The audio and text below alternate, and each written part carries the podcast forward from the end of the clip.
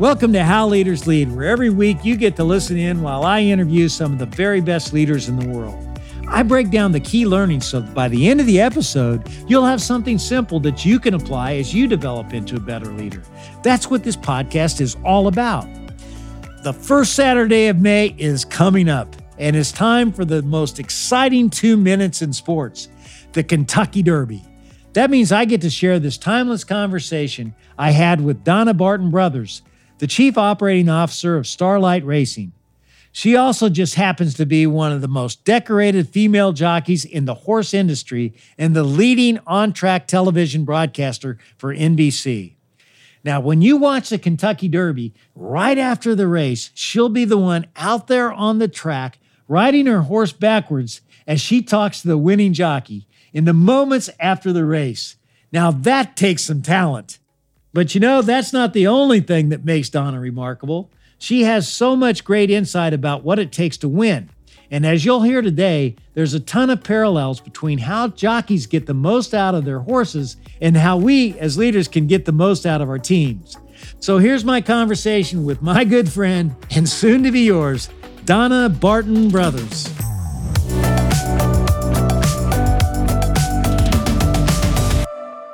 Want to thank you so much for for being on the show. Well, I have to admit, not only is it my pleasure, I'm really honored because I've listened to a lot of your podcast and you have a pretty heady group that I've listened to already. So I'm not really sure why why I'm here, but I'm honored to be here. You're now the chief operating officer of Starlight Racing. Now, what's what's the biggest uh, leadership challenge you you you have for your business at, at Starlight Racing?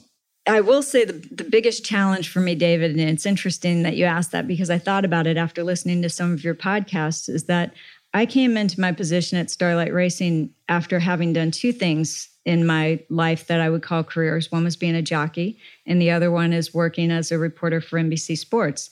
Neither one of those are team sports. I've never had to try to develop a team. I've never had to try to get the boss and the employees on the same page. And so I realized that as the chief operating officer at Starlight Racing, I had learned how to run a team.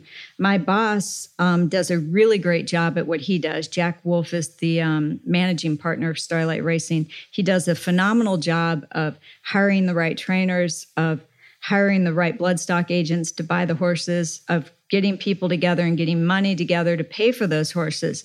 But he doesn't see himself so much as a leader of employees. He sees himself as a leader of the horse racing partnership. And so I recognized early on that I'm going to have to take that role because he doesn't really want it. And so sometimes I have to play the role of uniter of both the boss and the employees and try to bring everybody together and get everybody on the same page. And it's been challenging, but I've enjoyed the challenge. you know, as you, uh, you know, you know, you you've been very successful and as as a jockey. Uh, now you're in this uh, in, in, the business of horse racing, but you've also become a famous, uh, well-known uh, broadcaster. How'd you get into the business? Tell us the story of how you got in, got into broadcasting as you mentioned, I was uh, fortunate enough to have some success as a jockey. And so, you know, think about riding at Turfway Park in the winter. And let's say that there's a story that one of the local news stations wants to do and they want to talk to a jockey. Well, in the winter at Turfway Park, there weren't a lot of jockeys there who, number one, spoke English. And if they did, were particularly articulate with English.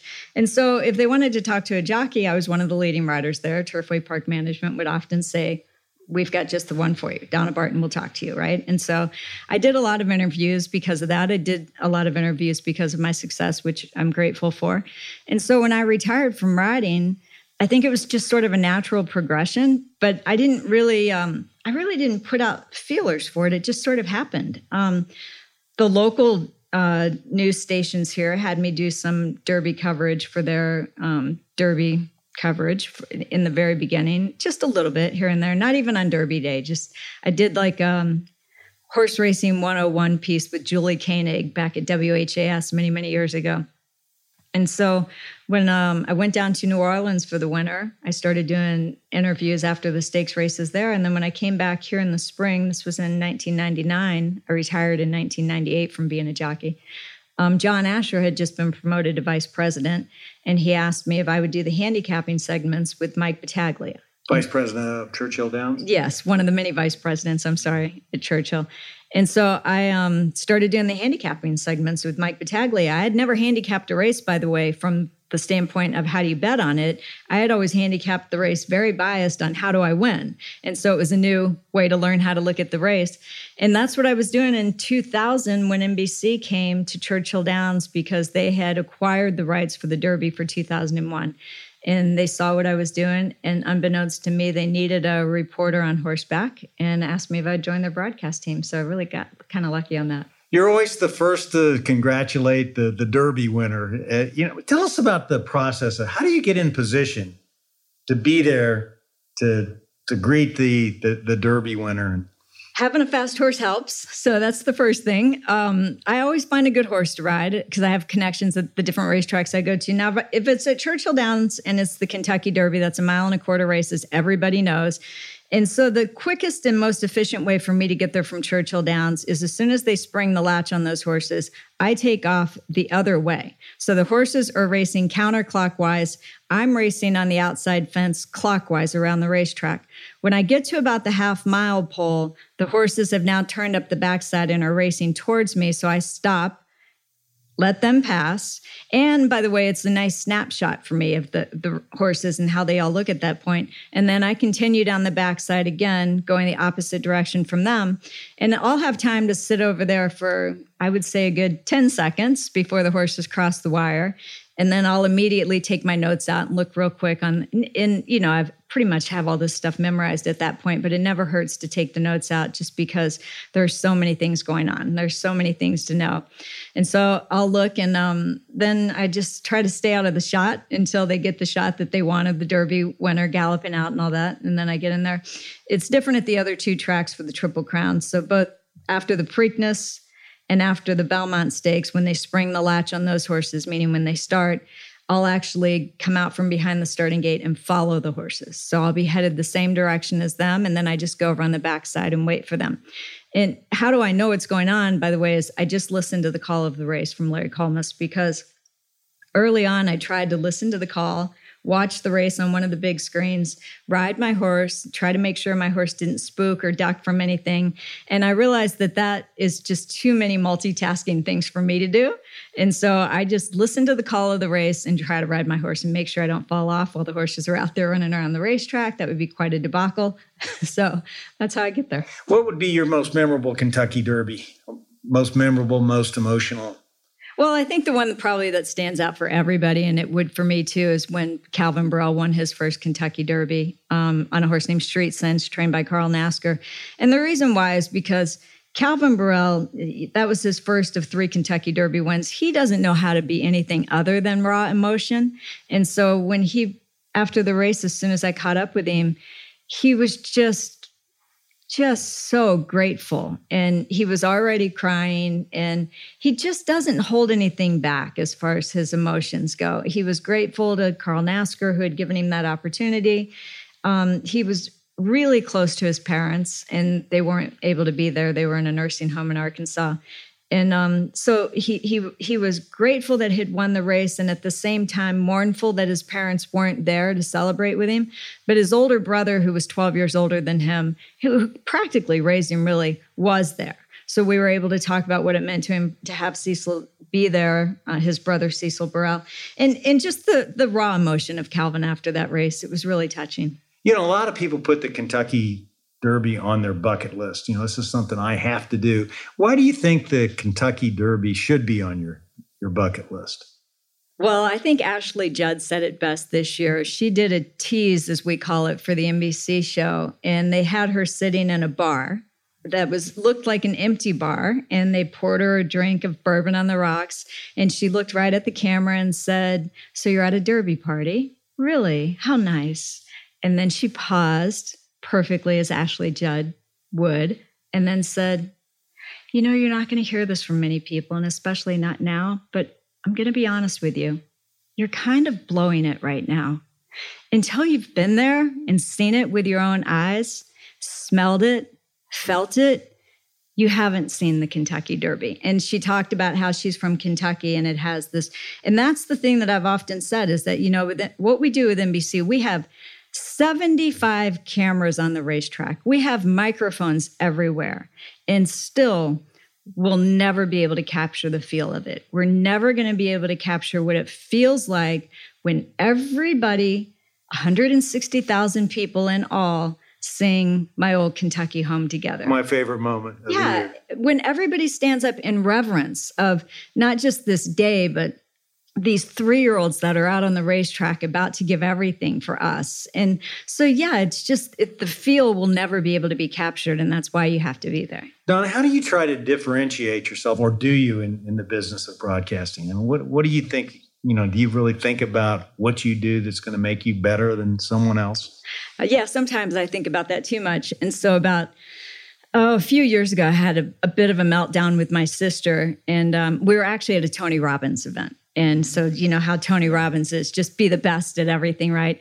And I had a bit of a meltdown with my sister. And I said, You know, our mother raised us to be the best at whatever it is that we do.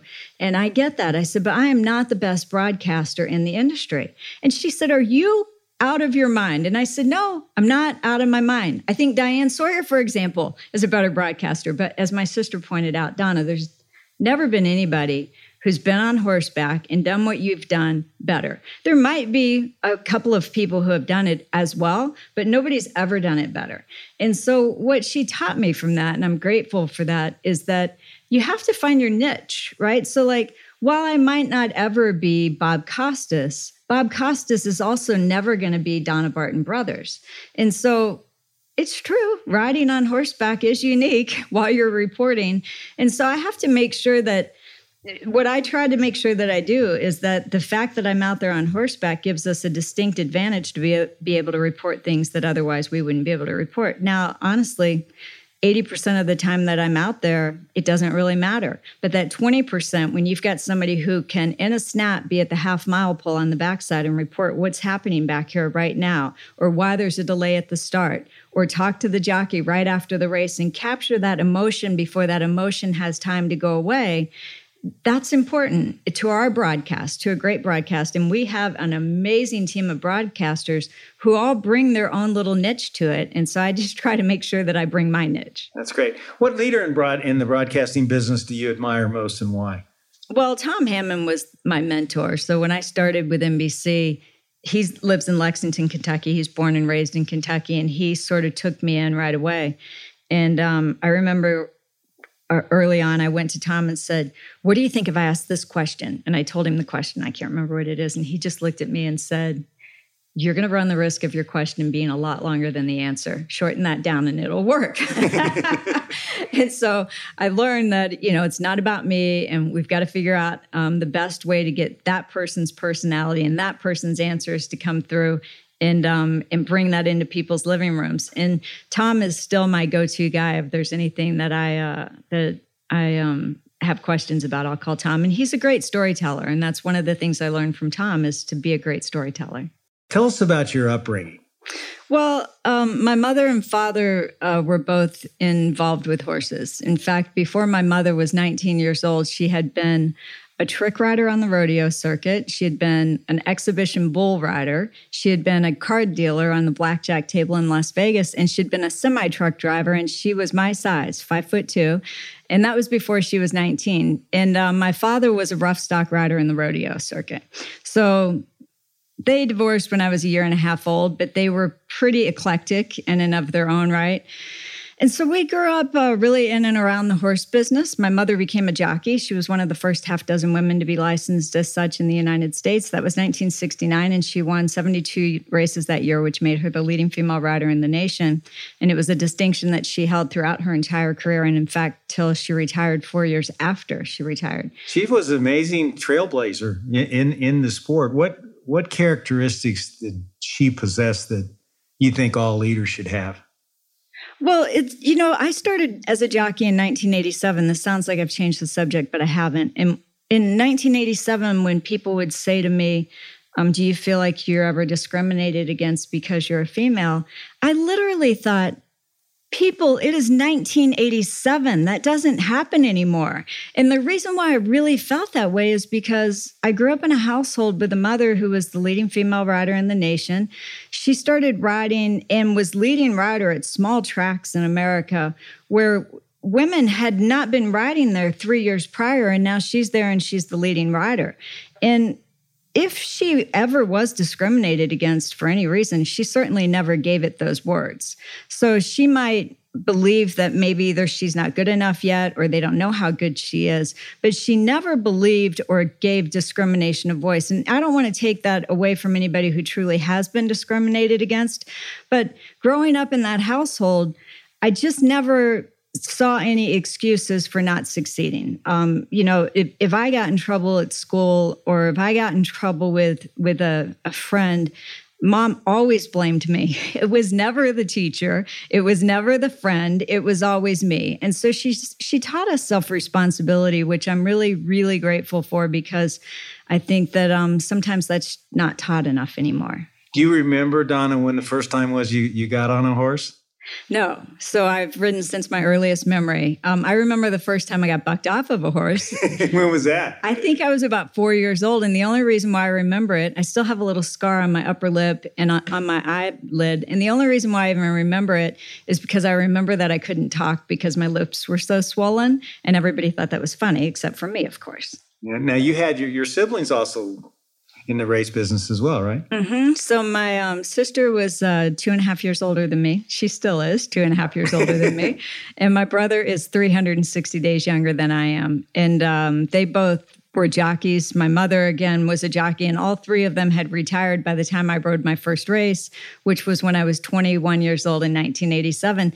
And quite frankly, I rode my first race to eliminate that as a career choice because at that point, I had been riding horses in the morning for four and a half years. My intent when I graduated from high school was to go to college, but I graduated a year early and I didn't really plan to graduate a year early. It just sort of worked out that way. I had my credits and I could do it. And so I did. It also coincided with my mother marrying her fifth husband, and I was just not ready for another husband. And so it was time for me to move on. And so I graduated year early, didn't really have that college plan yet. So I thought, well, I'll just gallop horses at the track, pay my way through college. And next thing you know, it's four and a half years later. I'm 21 years old and I haven't gotten to college yet. And somebody offered me a job to come back to Kentucky. I was in Alabama at the time. Offered me a job to come back to Kentucky and train horses for them. And I thought, that would be challenging and I love the horses, but I should probably ride one race and eliminate that as a career option before Why'd you that. want to eliminate it as a career option? Well, people had been telling me to be a jockey for a long time. So I'd, I'd, already had an agent who had been after me for a while to ride. And I was like, oh, I don't think I want to do that. Now, I want to say part of the reason why I didn't think I wanted to do that is because, again, my mother was the leading female rider in the world top that right? And so i wasn't so sure that i could be as successful as her. And i will say the one value that my mother instilled in all of us was she didn't care what we did for a living as long as we were the best at it. And she would say like i don't care if you're a waitress just be the best waitress there.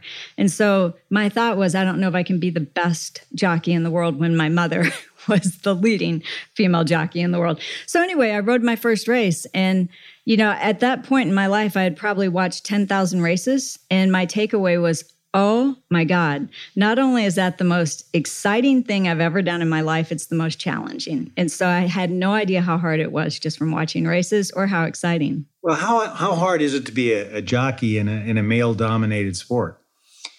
Um, well, I've only ever been a female, so I don't know what it would be like to be a male in this sport, but I do know that being a jockey you're on equal terms with all the other jockeys. Uh, is, you know, the reason why women can become professional jockeys as opposed to professional baseball players is because there is the weight assignment.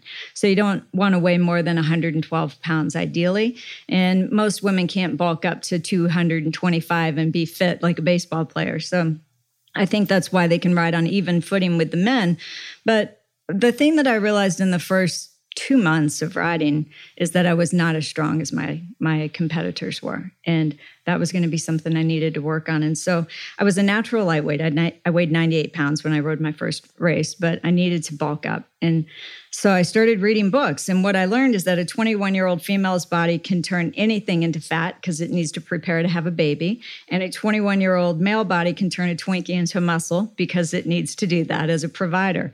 And so I learned how to trick my body into building muscle and not building fat, and also the cardiovascular strength, weightlifting, things like that. And once I got that, element in place, which took me about a year, then I was able to compete equally with the guys. And at that point, I could outlift most of them. And so there was no way that they could say I wasn't as strong. They saw me at the gym. I better be careful what I say to you here. Okay.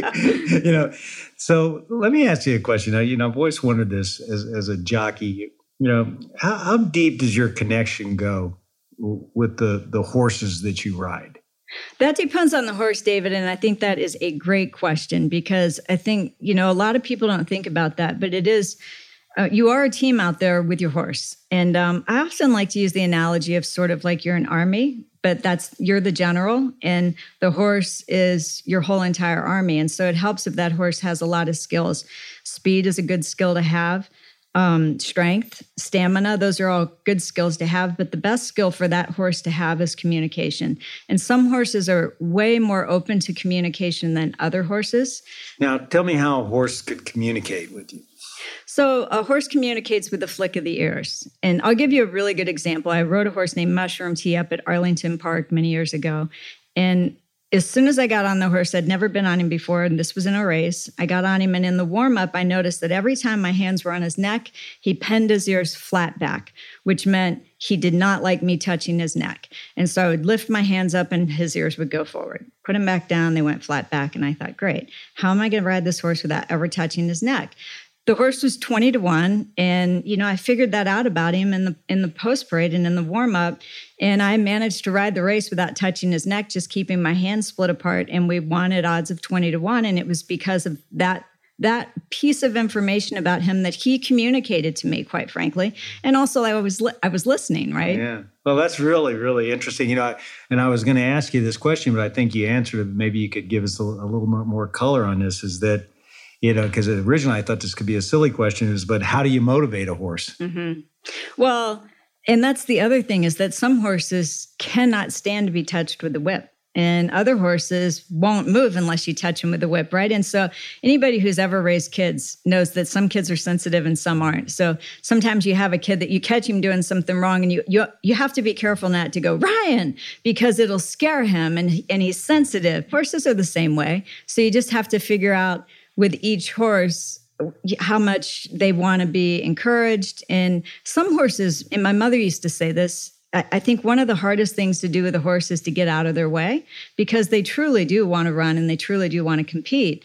But sometimes we we have to get out of their way a little bit and let them sort of navigate the ground. You know, that I think Sam Walton said the, the most powerful way you can motivate people is truly to listen to them. Mm-hmm. It's very similar with with the horses. It sounds like, and getting to know each each horse individually, just like a leader should get to know each person that works for him individually. Know know what really makes them tick. Yeah, absolutely. Yeah, um, actually, Gary Stevens used to write a filly named Serena song for Wayne Lukas, and back at that time, I wrote a lot for Wayne Lukas. I would work Serena's Song in the morning, but I had never ridden her in a race. And I noticed that every time he hit her, she would just like um, her ears would go back and she would just shirk a little bit. And so I mentioned it to Wayne after a race one day, and he watched the replay and he told Gary never to hit her again. And Gary never hit her again, and she ran much, much better that way.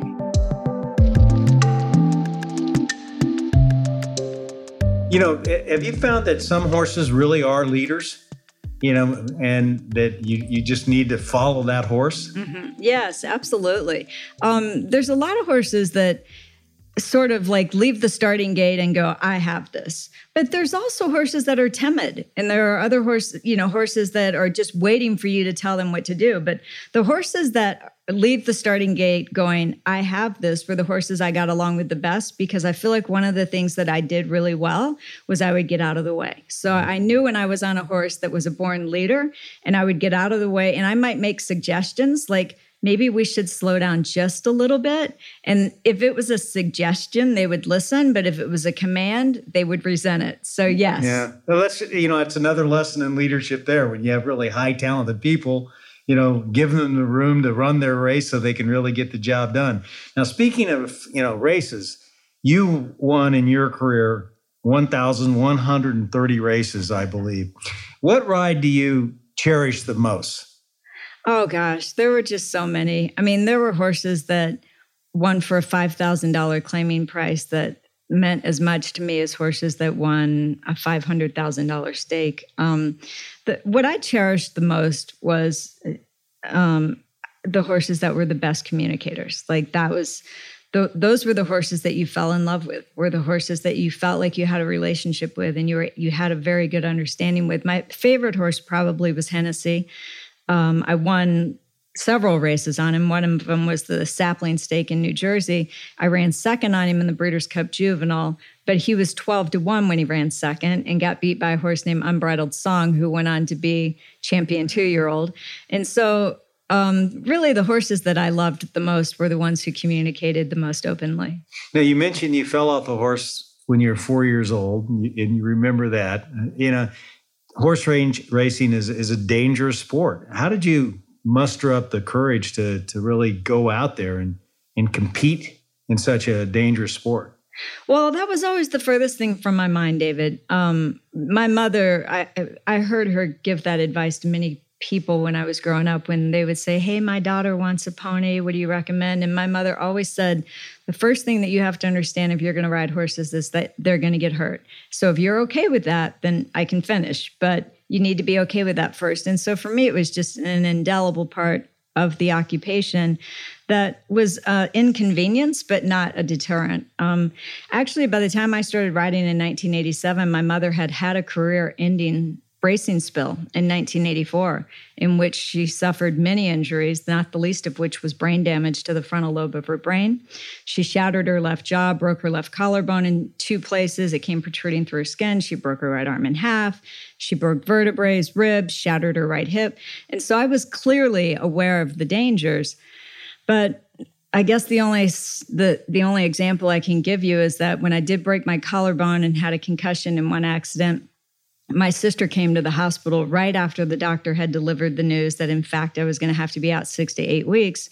And she walked in right as a tear was starting to go down my eye and she walked in immediately concerned and said are you okay? Are you in pain? And I said what am I going to do for the next 6 to 8 weeks?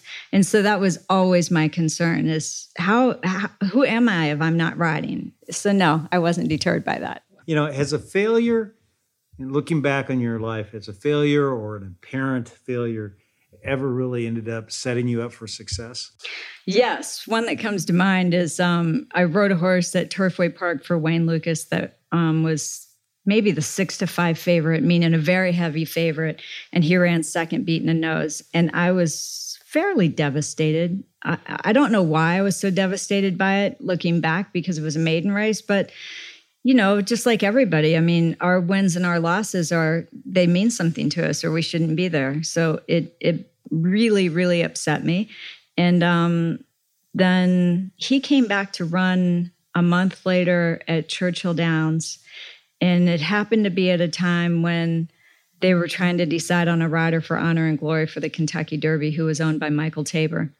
Now, Michael Tabor is from England, and Wayne wanted me to ride Honor and Glory, but he had four other horses for the Kentucky Derby that year. And so Wayne rode me back on this horse that I'd gotten beat on, um, rode me back on this horse Derby week.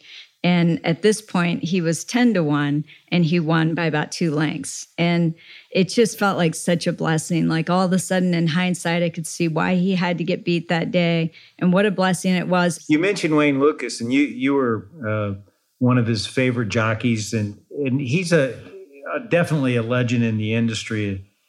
How did you get to know him and, and what kind of leader is he? Wayne is a phenomenal leader. First of all, he's a phenomenal horseman, which probably makes him such a great leader in his sport of horse racing because so many people admire him and respect him so much. He's very intuitive. He has, I'd say he's half horse. He really understands the horses. yeah, he understands the horses so well. And um, so when I first started working. Oh, so, how did I start riding for Wayne? Um, I won three races opening day at Keeneland in the fall meet. It was the first time I'd ever ridden at any of the major tracks at Keeneland. And this is going to sound like I was the most egotistical little thing in the world. I was not. So I'm just going to preface that. It just was what I felt like needed to be done. And so I had never met Wayne Lukas, but it was opening day at the Keeneland fall meet. I was on four horses. I won three races, which made me the leading rider because there was only one day so far. So the next morning, I went by Wayne Lukas's barn waited for him to finish up a conversation that he was having with his assistant trainer at the time, who's Todd Pletcher now, and, and a, a great trainer um, with national prominence. And so when they stopped talking, he sort of, you know, welcomed me over. And I just extended my hand and said, Hello, Mr. Lukas. My name is Donna Barton. I won three races here yesterday, and I know that you are in the habit of riding the hot hand. And right now, that's me. So I was pretty sure you were going to want to meet me. so he said, Well, it's nice to meet you, Donna Barton. and I did ride two horses for him that meet. But really, the way that I got into his barn was just going by his barn day after day after day. And I would talk to him about his horses. People like to talk about what's important to them. And so I would watch his horses run the day before and say, Oh, wow, that was a tough break at the start yesterday. You got slammed by the two horse. And I would just talk about his horses. And, and essentially, he would talk about his horses. I would open up the door for it. And because he knew I would check by every morning, when the jockeys get on horses in the morning, it's really um, a service. You don't get paid to do that. It's just a complimentary service. And so every day I would say, Do you need me this morning? And the answer was usually no. And then, you know, one day the jockey he has lined up to work the horse isn't going to show up. And I know that's eventually going to happen. And so one day he had me work a horse and he saw that my rapport with horses was good. And I worked more horses and I started riding for him. And we had success together. And and one of the things I learned about um, from Wayne, I worked almost all of his Derby horses for about three years there um, in the morning training. And um, I'd say the first year I started doing it, um, the media would be there after the horses worked and they'd want to talk to Wayne about how they worked. And he said, You're going to talk to the media today. And I said, Okay, is there anything you'd like me to say? And he's and his exact words were, Know your message before you go out there. So you don't talk to the media, you talk through the media. And that was the first time I had ever heard that. And so I learned from Wayne, okay, here's what I want to convey about this horse and how he worked. And so no matter what they ask me, I'm going to make sure that I get that message out there. And I learned it from Wayne. Wow. You know, uh, you own a piece of uh, this year's top horse, uh, Justify. Uh, he's being trained by another legend that I'm, I, I know you know, Bob Baffert. Uh, can you tell us a little bit about uh, Bob Baffert's leadership style? He, you know, he obviously you see a lot of him on television too. Yeah. Well, you know what you see from Bob Baffert on television is his one-liners, and he's um, pretty much known for that. And he does have a good sense of humor. But I would say that Bob Baffert's um, leadership style is that he really surrounds himself with the best people in the business. He has the best grooms, he has the best exercise riders, he has the best assistant trainers, he pays them well, and he expects a lot from them. He expects an awful lot from them. But he also um, is not short with compliments. Uh, you know, he'll often mention Jimmy Barnes, his top assistant, and what a great job Jimmy's done with a particular horse, or, or he might mention the exercise rider. And the people who are around him know that Bob's going to be successful. And so if they're with Bob, they're going to be successful. And an interesting um, add on to that is that the groom who rubs and, and, takes care of, we say rubs, but takes care of um, Justify is the same groom that took care of American Pharoah and also took care of Arrogate. And so that groom is originally from a, a, Latino country of which I'm not aware. It's either, you know, Panama, Puerto Rico, Mexico. And so he's sending an awful lot of money home working for Bob Baffert. And, and he's a super nice guy, but he's also really good at what he does. And so Baffert surrounds himself with really good people. But the other thing that he does really, really well is he too, like Wayne Lukas, I would say, is half horse. And he does a lot of what he does on intuition. And so he might decide that a horse is going to run in a particular race, but then walk by that horse's stall and not like the way he's standing, and then tell Jimmy, his assistant, hey, Jimmy, I don't want to run him in that race. And he might not even say why. It's just he didn't like the way he was standing in his stall. Wow. That's great. You know, as we do this podcast, Justify has won the Derby and and and the Preakness and is readying for the the Triple Crown. When you first saw Justify, did you know that Justify was a special horse? And do you, do you at this point in time, do you think he'll win the Triple Crown? Well, the first time I saw Justify was on the television screen, like most people. He had broke his maiden at Santa Anita easily, and I had heard this horse broke his maiden. You need to watch the race. So I went back and watched the race. And I what thought, do you mean by broke his maiden for the people who don't? Thank you. He um, won his very first race of his life, but it was also his debut. So it was his first start and his first win at the same time. And he did win the race impressively, but as we often say in the industry, I didn't know what was behind him. So I didn't know if he actually beat anybody. And then he came back to win his next next race, which was an allowance race. It wasn't a stakes race. And then when he ran in the third race, it was the Santa Anita Derby. And I covered the Santa Anita Derby with NBC Sports. And that was when I went out to California. It was the first time I saw that horse in the flesh. And it's not until you see that horse in the flesh that he impresses you. And I think Wayne Lukas said it best. He said that um, the first time that he saw that horse in the flesh, he said he was looking down his shed row in the morning. He was really liking the way his horses were looking. They were all dappled out, they were eating everything, they were feeling good running around the barn. And then he saw Justify and went, what the hell do you do with that?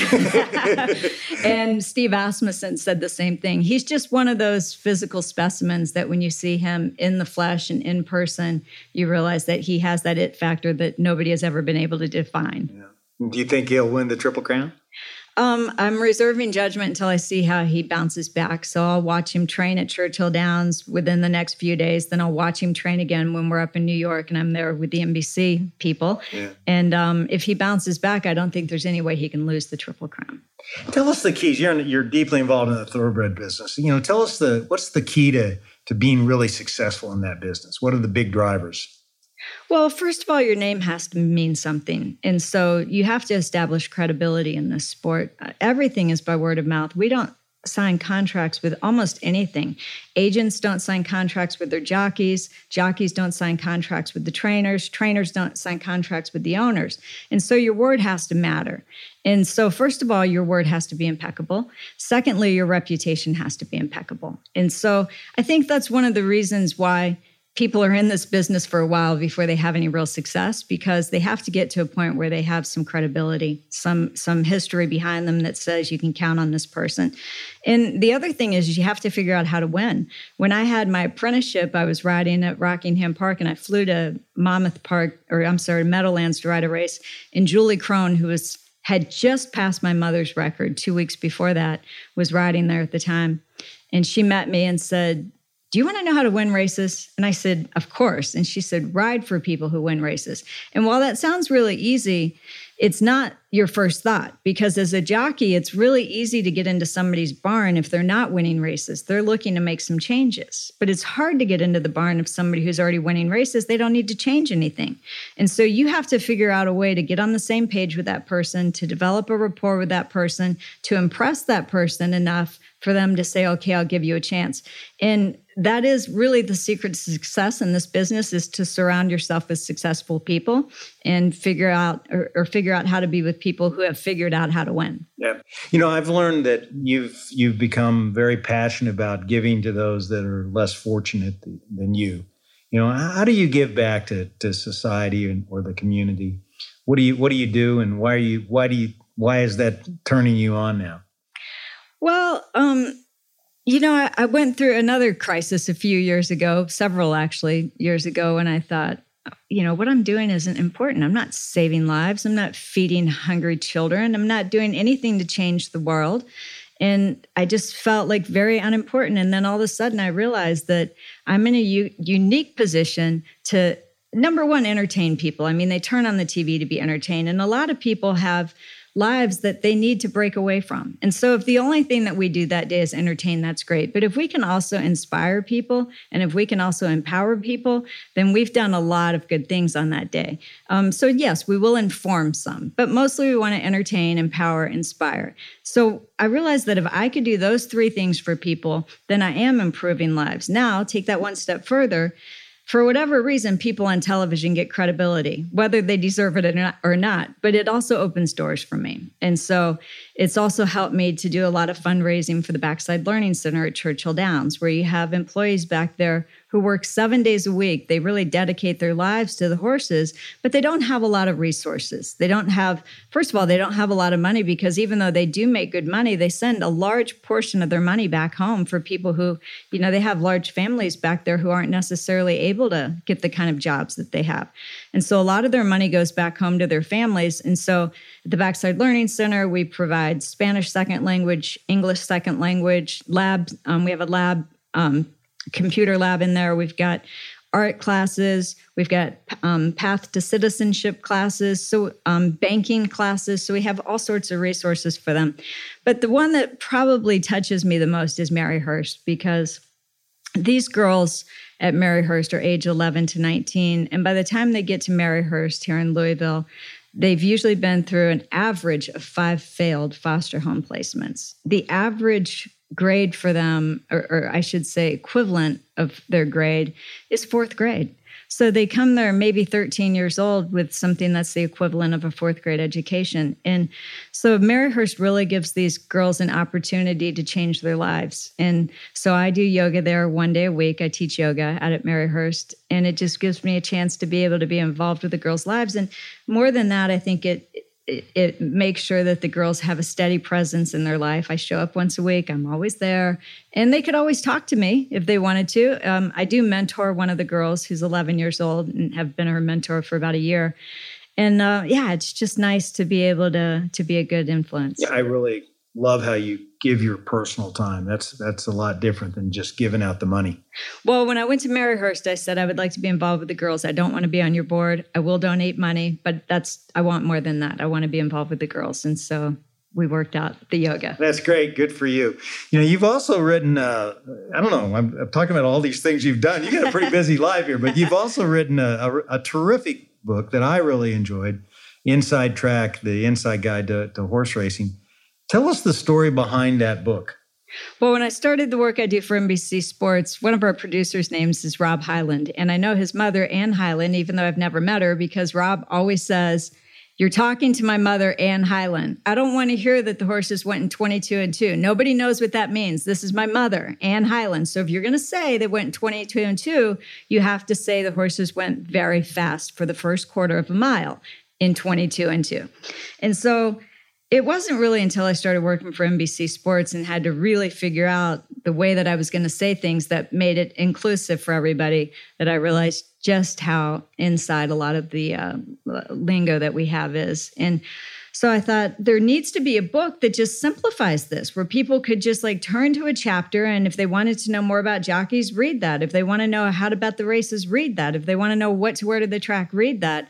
And so I think I'd said that for about five years before finally I was like, nobody's going to write this book, so I'm going to have to write it. so I wrote the book. It came together very easily. And the biggest compliment that I ever got was when Mike Tirico started doing the broadcast with us. He told me that he got my book and he still keeps it in his um, briefcase anytime he might need the glossary of terms. So that makes me feel good because Mike Tirico, I believe, is one of the best broadcasters in sports. No, we always give it out to our, our Derby guests as well. Uh, Thank you for that. You know, uh, you know as as as a journalist, what do you think of the of the Me Too movement, and how have you seen it really impact the the broadcast industry? Well, I think people are more careful now. And I'll give you an example. I had somebody send me an email the other day that um, I thought was off color and I thought should not have been sent. And it was somebody who was an older white male who I've known for a very, very long time. And I thought about just hitting delete. And instead, I replied, this isn't cool. And I just figured I would see what he said. And so he emailed me back and he said, I'm sorry if I offended you. And I said, I'm going to be honest with you. That humor is for, I call that, um, what, it, what was it? Um, old, in parentheses, white boy humor. And it's not funny to people like me, and it never has been. And it's time that we say that. And I would have been remiss not to. But for the record, I still like you. I just don't like this kind of humor. And that's what it's done. It's made people like me because I don't think I would have done that before the Me Too movement. I, I, think I would have just hit delete and gone like, that's not funny, but just hit delete. And I think it's made people like us now stand up and go, wait a second, just so you know, that's not funny. And I'm not going to laugh. And you probably shouldn't say something like that. And so, you know, in I think at NBC, since I've been there, they've always been, and I've been there since 2000, they've always been very conscientious of how they treat their employees. And so I don't think that it's changed my work at NBC or even the way we do our broadcast, but it's changed me, I think, for the better. No, that's great. It's, it's empowered you to, to, to really speak out yeah. and take a stand, which is, which is fantastic. You know, you're obviously a leader and you've, you've really, you know, sought out different careers and then tried to be best at it. You know, how are you honing your leadership skills today? Well, one of the things I did was read Taking People With You by David Novak, which I thought was a really well written book and I enjoyed it. But one of the things I do often is I, I do workshops, eh, or I, I guess I could call them retreats or events, but I've been to several Tony Robbins events. I've been to several Deepak Chopra events. And really, I've realized that the only thing that any of us can do truly is lead by example. And so I go to all these events to make myself a better person and so that I can lead by example. And for me, I, I, have, as I've already mentioned, I only have one employee and she's very good. So she doesn't need a whole lot of guidance. But I have seven nieces and nephews, and I have a brother and a sister, and I have lots of friends. And what matters the most to me is when people say, you know, I, I, made this choice today because of you. I thought of you and I made this choice. And so if I just continue to lead by example, then I think that that'll do a lot. And, and I think we can all do that. You know, Donna, you always talk about, I've heard you say it a few times in this podcast that you, you only have one person, but you're, you're dealing with hundreds of people. You're dealing with all kinds of different people and that you have to apply your, your leadership skills. So leading by example with them, I'm sure, uh, inspires. What, what did you say? You try to inspire, engage, empower. empower. Yeah, yes. that's fantastic. I, I, I, love that. And one of the things, by the way, my mentor Tom Hammond taught me was one of the very first shows we did. He asked me, "What's that runner's name?" Now the runners on our shows are sort of the gophers, and I said, "I don't know. I'm not sure I ever knew her name." And he said, "I think her name's Julia."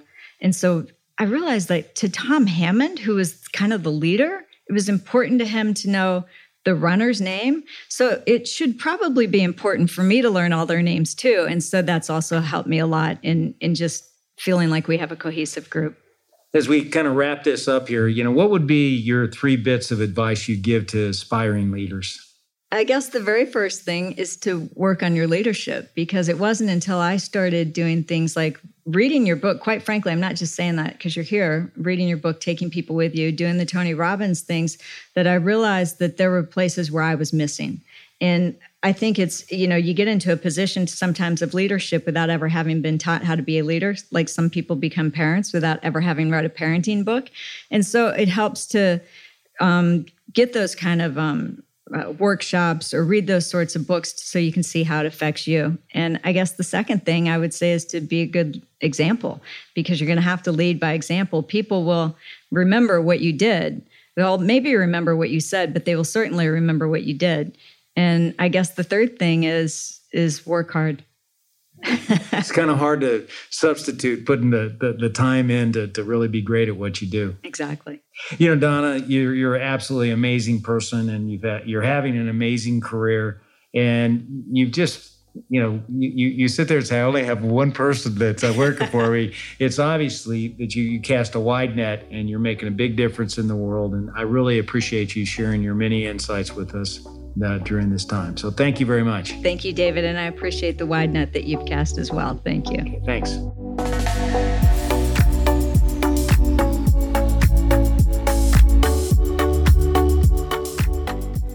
Well, that was an absolutely fascinating inside view of the racing industry.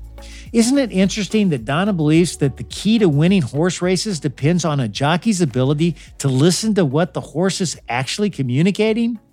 What does that horse really need to be encouraged? What makes that horse tick? What does that horse hate?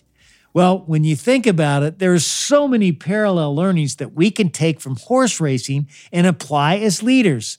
So here's some coaching for you. This week, as part of your weekly personal development plan, think about your team. What motivates each team member individually? How do they like to communicate? What kind of recognition do they value? Great leaders know how to answer these questions, and they know that the answers are different for every person they lead. Dive into these questions, and I know that you'll be able to lead your people to victory as well. So, do you want to know how leaders lead? What we learned today is that the great leaders know what motivates each team member. Thanks again for tuning in to another episode of How Leaders Lead, where every Thursday you get to listen in while I interview some of the very best leaders in the world. I make it a point to give you something simple on each episode that you can apply to your business so that you will become the best leader that you can be.